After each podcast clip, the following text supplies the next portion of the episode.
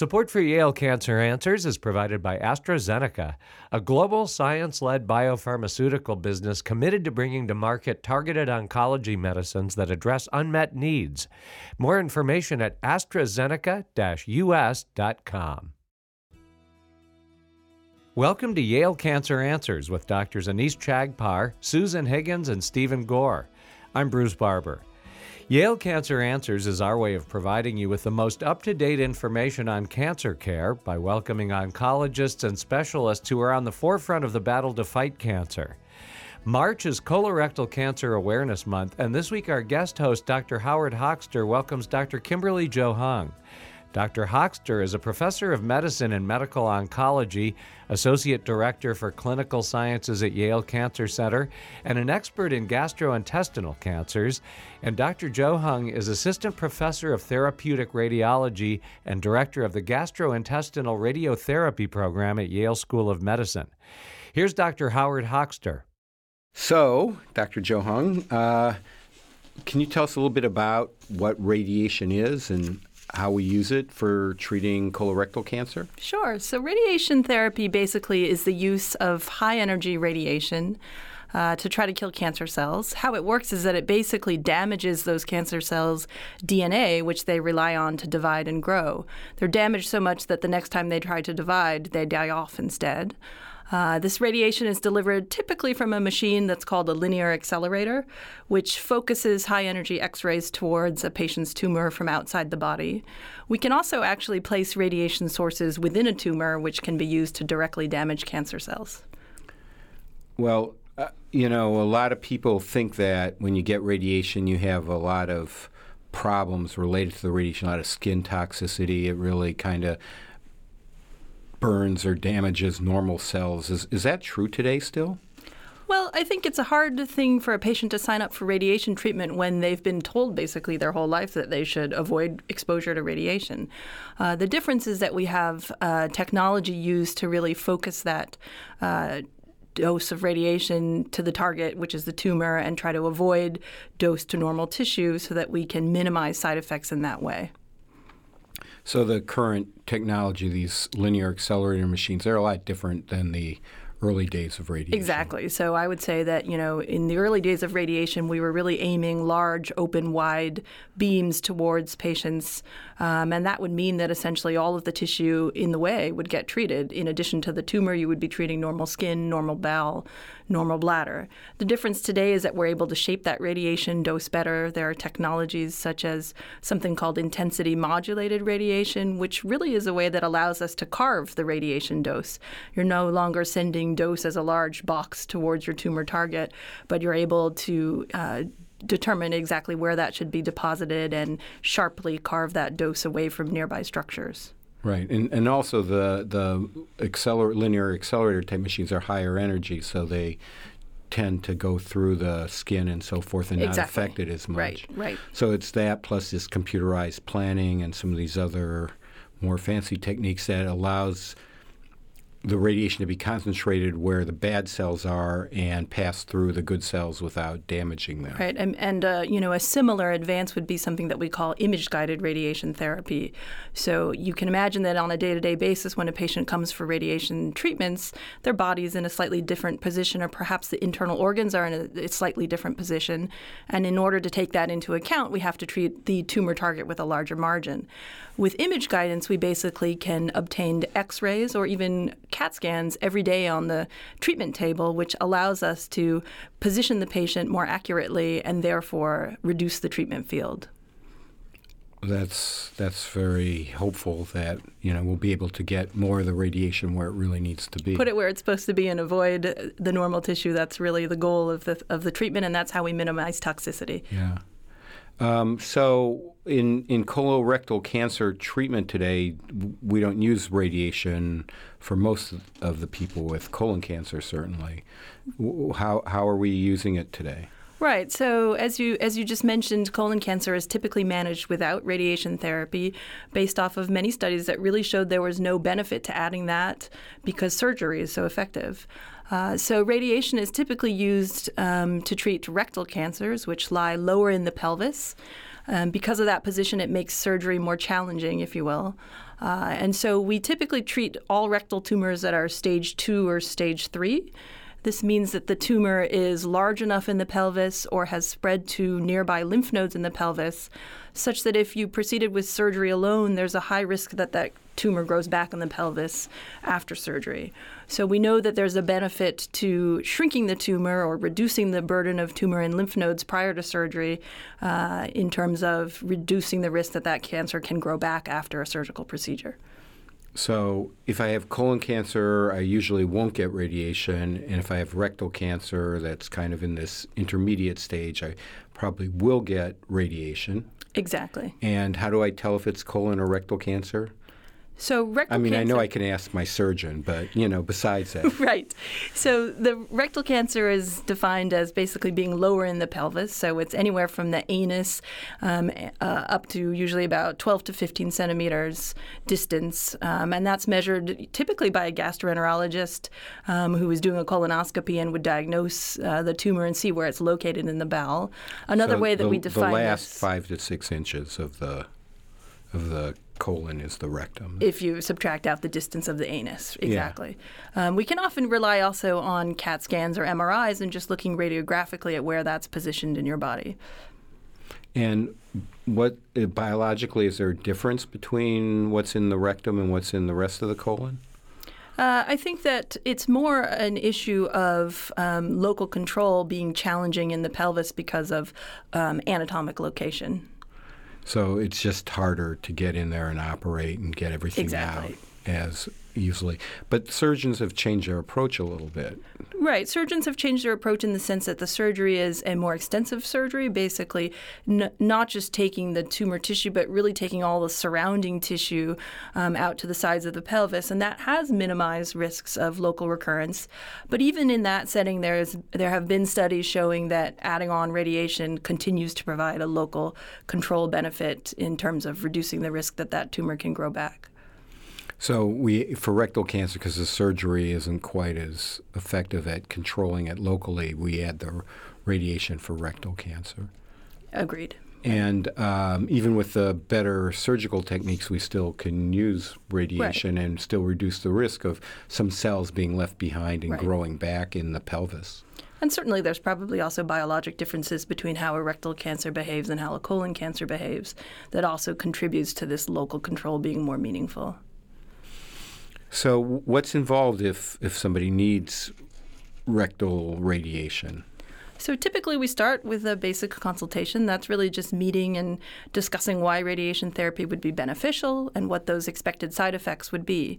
Uh, oftentimes patients are most surprised by the fact that radiation is delivered with daily treatments, that they have to come for a dose of radiation Monday through Friday for a course that's typically about five and a half weeks. The reason for that is that a little dose of radiation every day causes enough injury to the tumor cells uh, to have them die off, but that your normal tissue surrounding the tumor can heal in between each of those daily doses. Uh, so the first step for planning radiation would be a special CAT scan. We call it a CAT scan simulation, but really what that is is positioning your body in the way that it would be for treatment, obtaining a CAT scan that we can generate a treatment plan off of, and then we embark on the radiation treatments within a week or so. And a treatment plan is basically a computerized way of delivering the radiation in, in doses to a defined field. Right. So treatment planning is something that actually we as radiation oncologists spend much of our time doing. It's become a lot more intricate than it was in the past. Um, you know, we had talked about some of the advances in treatment delivery from the um, days many years ago with uh, much wider radiation fields, where really planning was done on a two-dimensional X-ray. Uh, nowadays, with the CAT scan images that we obtain, we have slices through your pelvis every two millimeters, and we're really defining what the tumor target is at every slice, as well as what the normal tissues are that we want to avoid. Um, and and that's our job as physicians to identify those volumes, and then we work along with a physics team to help generate um, the best plan, which really is what energy of radiation are we using, how are we shaping the fields, how are we modulating the intensity of those fields, which angles should they come from, and all of that to help um, maximize tumor delivery of radiation and minimize dose delivery to other tissues. And, you know, because you can shape the fields uh, with closer edges and so forth, I mean, what are some of the kind of side effects that you avoid compared to other, you know, older forms of radiation for the rectum. Right. So in this particular area, the main side effects that we are concerned about are injury to the normal bowel, which can result in diarrhea or nausea or changes in appetite. Um, also, doses to the bladder, which can cause some frequency of urination. And then we had talked earlier about toxicity to the skin, uh, which can end up being like a severe sunburn type of reaction. So, probably the best evidence that our newer techniques of radiation can reduce these toxicities is actually in the treatment of anal cancer, where we have good data comparing uh, simpler radiation plans to these more refined approaches and follow those patients and show that their skin toxicity, their GI toxicity, and their bladder toxicities are less um, with these treatments. Uh, and uh, are um, besides the bladder toxicity, then there are also issues for men with uh, erectile dysfunction. We see that very often today with colon can- rectal cancer radiation? Right. So, uh, with the use of these techniques, we're able to uh, minimize dose, um, you know, to those nerve bundles, and also minimize risk for infertility. We're treating a lot of younger patients nowadays with mm-hmm. rectal cancers, and dose to the testicles, for example, um, could lead to issues with infertility that can be minimized with these types of techniques. And and the ovaries for women. Exactly. Yeah. Can't forget about the women. Right. So um, so that's all really um, major progress. Uh, you know when we started out giving treatment for colon or rectal cancer, it always started with surgery, and then we gave chemotherapy and radiation for rectal cancer afterwards. But there were some long-term side effects of of giving the radiation after. So now we've pretty much gone to doing um, radiation preoperatively. Can you tell us a little bit about that?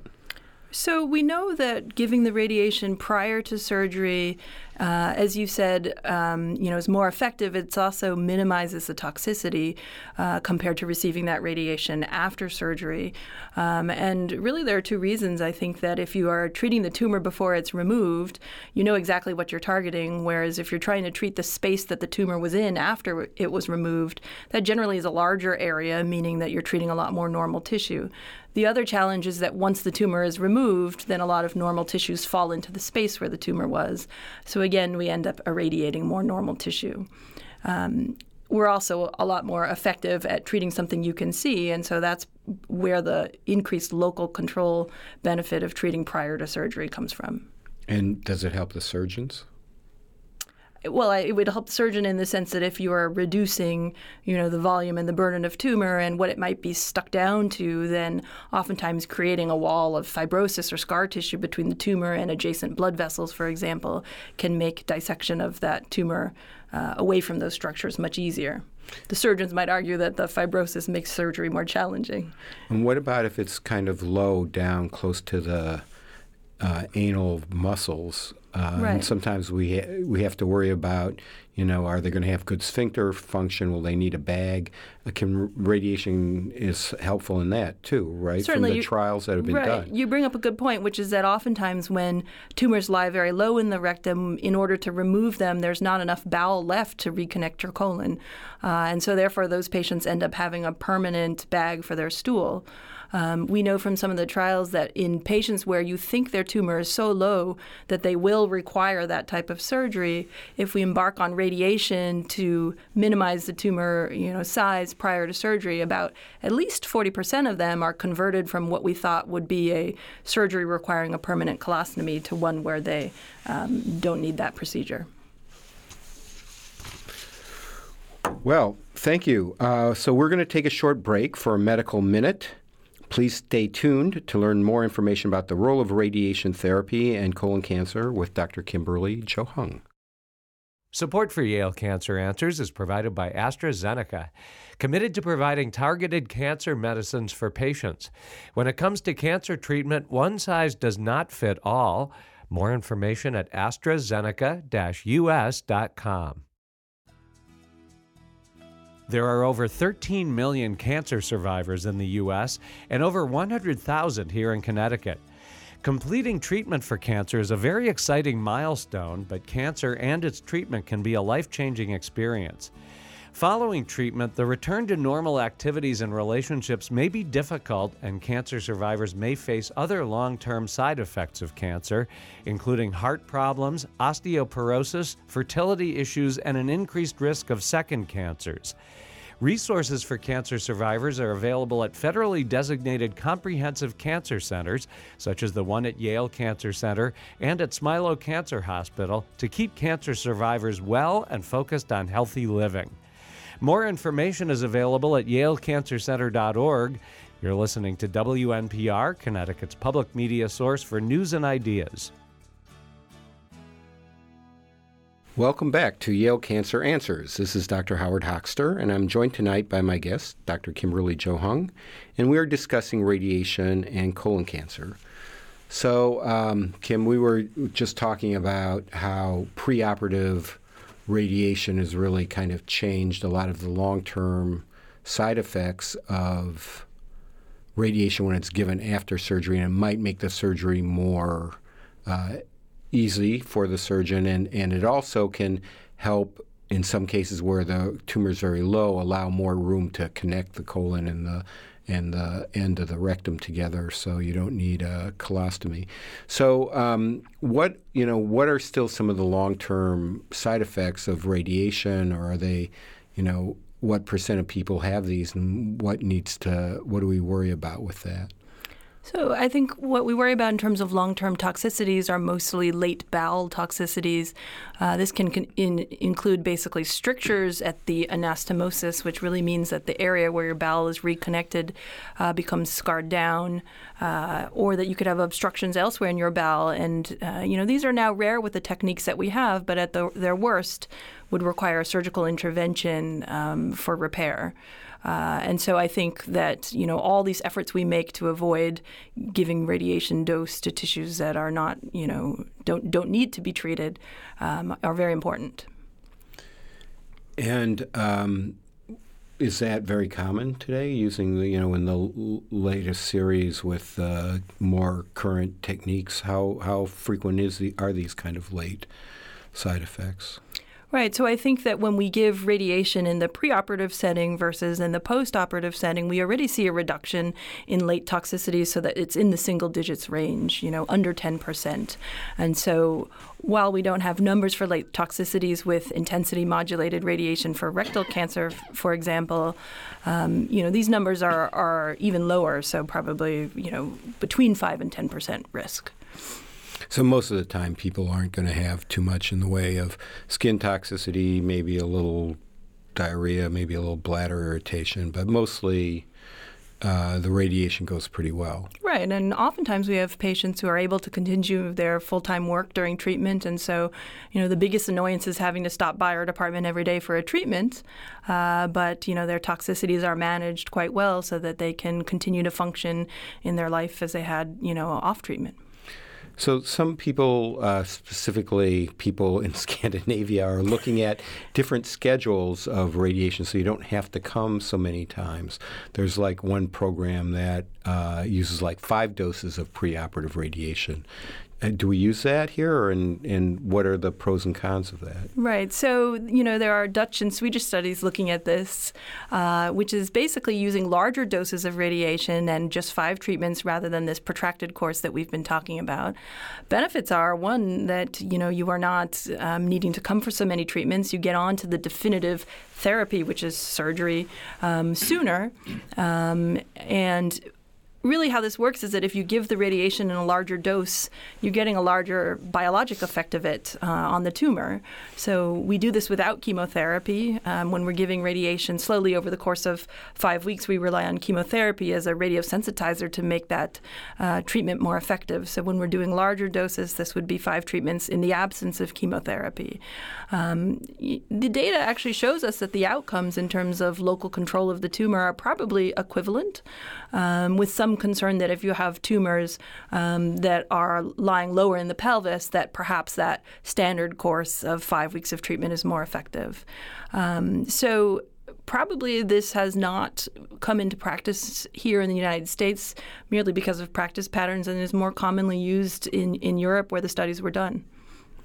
In uh, we have an organization that Yale is part of that kind of sets standards uh, for medical practice and insurance called NCCN, and in the rectal group, we've said that's an alternative today for radiation besides the long course, the five day course. Do you do you agree with that? Absolutely, that and I an think option? in my practice, I've uh, certainly uh, considered this treatment, particularly for patients where, because of their social situation, it would be very challenging to come for daily treatments. And you know, another scenario is a patient who may not necessarily be felt to medically be able to tolerate chemotherapy along with radiation, and so therefore, rather than doing five weeks of radiation alone. Um, the treatment will probably be more effective if we deliver this um, in the Euro- European style of five treatments. So that kind of brings me to the issue of, you know, we're giving all these things chemotherapy, radiation therapy, surgery in one order or the other, or an evolving kind of sequence. Um, what is, you know, we, we call that multidisciplinary planning. How does that work and why is that important? Well, I think that this is a long treatment course for patients. Um, you know, they require radiation with chemotherapy. As we talked about surgery and then additional chemotherapy, uh, we need to decide as a team if this patient needs radiation because then we would like to implement that radiation prior to surgery um, for the reasons that we've talked about.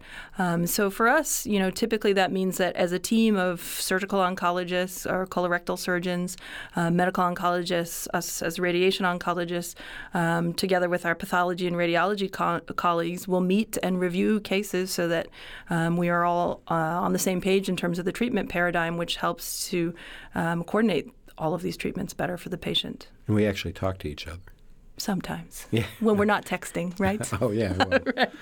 That's another good means of communication these days. But I, I do think it is really critical for most people with rectal cancer to be in a center that deals with a lot of rectal cancer and has good multidisciplinary programs where uh, the approach is is uh, really based on agreement of all the different uh, specialties together. Absolutely agree. So, what are we doing? Uh, what, what's happening today with clinical trials for uh, rectal cancer around the country and, and at Yale? So the clinical trial we have open that incorporates radiation right now for rectal cancer um, at the Yale Cancer Center is one that is evaluating uh, the efficacy basically of a herbal supplement, which um, has been shown when paired with chemotherapy to reduce some of these GI toxicities that we have spent a while talking about. Uh, and we know from uh, animal studies, for example, that if you radiate mice and do that in the presence of this herbal supplement, that it allows for protection of the bowel so that there's less damage seen uh, to the bowel wall um, as a result of radiation. So, what we're doing with this trial is basically adding adding that supplement uh, to standard radiation and chemotherapy that we would give prior to surgery with the hopes that we can reduce uh, the risk of any toxicities. And and that's not just like any old herb. This is like actually a Chinese herbal preparation that's kind of a traditional Chinese medicine, but in a more standardized, that is standardized and, and well pharmaceutical exactly. preparation. Yeah. And I think so, in general, I mean, we were mentioning other studies outside of our own institution. I think an area that is an evolving area of interest for rectal cancer is uh, the question of can we manage some of these patients without surgery. So uh, you know, there's a, a, current trial that's basically looking at giving uh, all of your chemotherapy and your radiation with chemotherapy prior to surgery. And for patients who have a very low lying rectal cancer that would require a permanent colostomy bag uh, or very advanced tumors, is this advantageous? perhaps could those patients avoid that surgery that requires, uh, you know, a permanent colostomy? Obviously, that's something that's still an area of research, and and we don't know if that's the right way to go, but could be a promising, um, uh, you know, evolution in the future. Right, and uh, and also I think there are some studies coming along in the next year or so where we'll be adding some of the new, more targeted molecular-based therapies to some of the traditional chemoradiation to try to exactly. improve the outcome for people who are at the highest risk for recurrence of rectal cancer, the high stage threes, et cetera. Right. So, I mean, those are are pretty interesting, and uh, we're working together on bringing those latest therapies to our patients here. Um, so, you know, what else? What other uh, advances in, in radiation oncology or you know therapy for GI cancers are are you using today? To so, help treat patients. One technique that we haven't discussed yet is something called stereotactic radiation. Uh, or stereotactic body radiotherapy. What this really is is similar, actually, to that uh, five treatment course we were talking about uh, prior to surgery, where uh, radiation is given in much larger doses.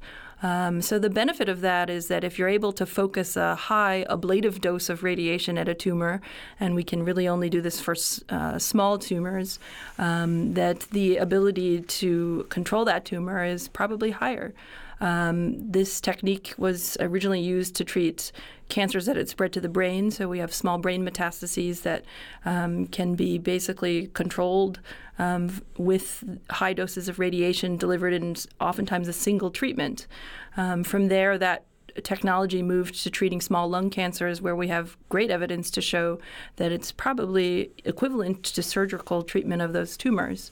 Uh, where this applies to colorectal cancer is a little different. You know, we couldn't use this technology to treat a colon cancer or a rectal cancer because those tumors are too large um, to be treated with these high doses of radiation. Uh, the reason being is that we really rely on being very precise and focused with our treatment um, to a small area to avoid toxicity to nearby structures. Uh, but we know, and we've known for a long time, that colon cancers or rectal cancers that spread to the liver um, can still be treated with curative intent, meaning that if a surgeon can take out those liver metastases, those patients can have long term survival. Oftentimes, we have patients who are not candidates for surgery for medical reasons, or perhaps the tumors in an area, you know, that would be prohibitive to surgery or other ablative techniques that we have. And so that's where this technology of stereotactic radiation can be beneficial. Um, and we know that if um, we apply three to five treatments, that we have a good chance of um, eradicating that disease that may have escaped to the liver. So, as opposed to the pre-op setting where you're giving little doses for 28 times or so. Um, this is going to be like one or several big whacks at the tumor, right? Exactly. You're basically giving about, you know, sometimes uh, five to ten times more radiation in one dose, but uh, you know, in in three to five treatments. And you know, in the brain, the reason that that this technique started in the brain is because they could kind of make it stand still or keep it from moving by putting a, a, frame around it. You know, the the liver and the lungs are moving, especially the lungs when you're breathing. So, do they, what do they do for that? They can't make people stop breathing, right? For a small amount of time you could stop breathing. Oh, okay. I'm joking, but what we do is we uh, we apply what we call. Um, there are many ways to to manage respiratory motion, which is what you're getting at. Uh, so some of these technologies involve um, actually compressing the uh, abdominal um, musculature so that patients are forced to breathe more shallow. That limits the motion of these tumors in the liver, for example. Um, we actually obtain what we call a four-dimensional CAT scan for planning, which you can really think of as just a movie. You're getting a movie movie of how the liver moves as you breathe. Um, you know, if you don't know where that small tumor is moving, you have to treat a larger area to make sure you encapsulate it. But with these CAT scans, we're able to treat just the small path that that tumor would take as you breathe. So it's like really like you are hitting a moving target. Exactly, and and even the newer technology now uh, involves placing these beacon transponders directly in the tumors. We used to do this um, uh, actually in the prostate, but now there are smaller beacons that can be placed, um, you know, in the liver. It would be just like a biopsy, but instead of the biopsy taking out a specimen of tumor, you're leaving um, a small millimeter sized transponder in the liver tumor. That communicates with our treatment machine, so the machine can basically track that tumor as you're breathing. How does it move um, during your breathing cycle? And we can set parameters on the machine so that if it moves three millimeters out of range, we stop treatment and wait for it to move back in into the field. Dr. Kimberly Johung is Assistant Professor of Therapeutic Radiology and Director of the Gastrointestinal Radiotherapy Program at Yale School of Medicine. If you have questions, the address is canceranswers at yale.edu, and past editions of the program are available in audio and written form at yalecancercenter.org. I'm Bruce Barber, reminding you to tune in each week to learn more about the fight against cancer here on WNPR, Connecticut's public media source for news and ideas.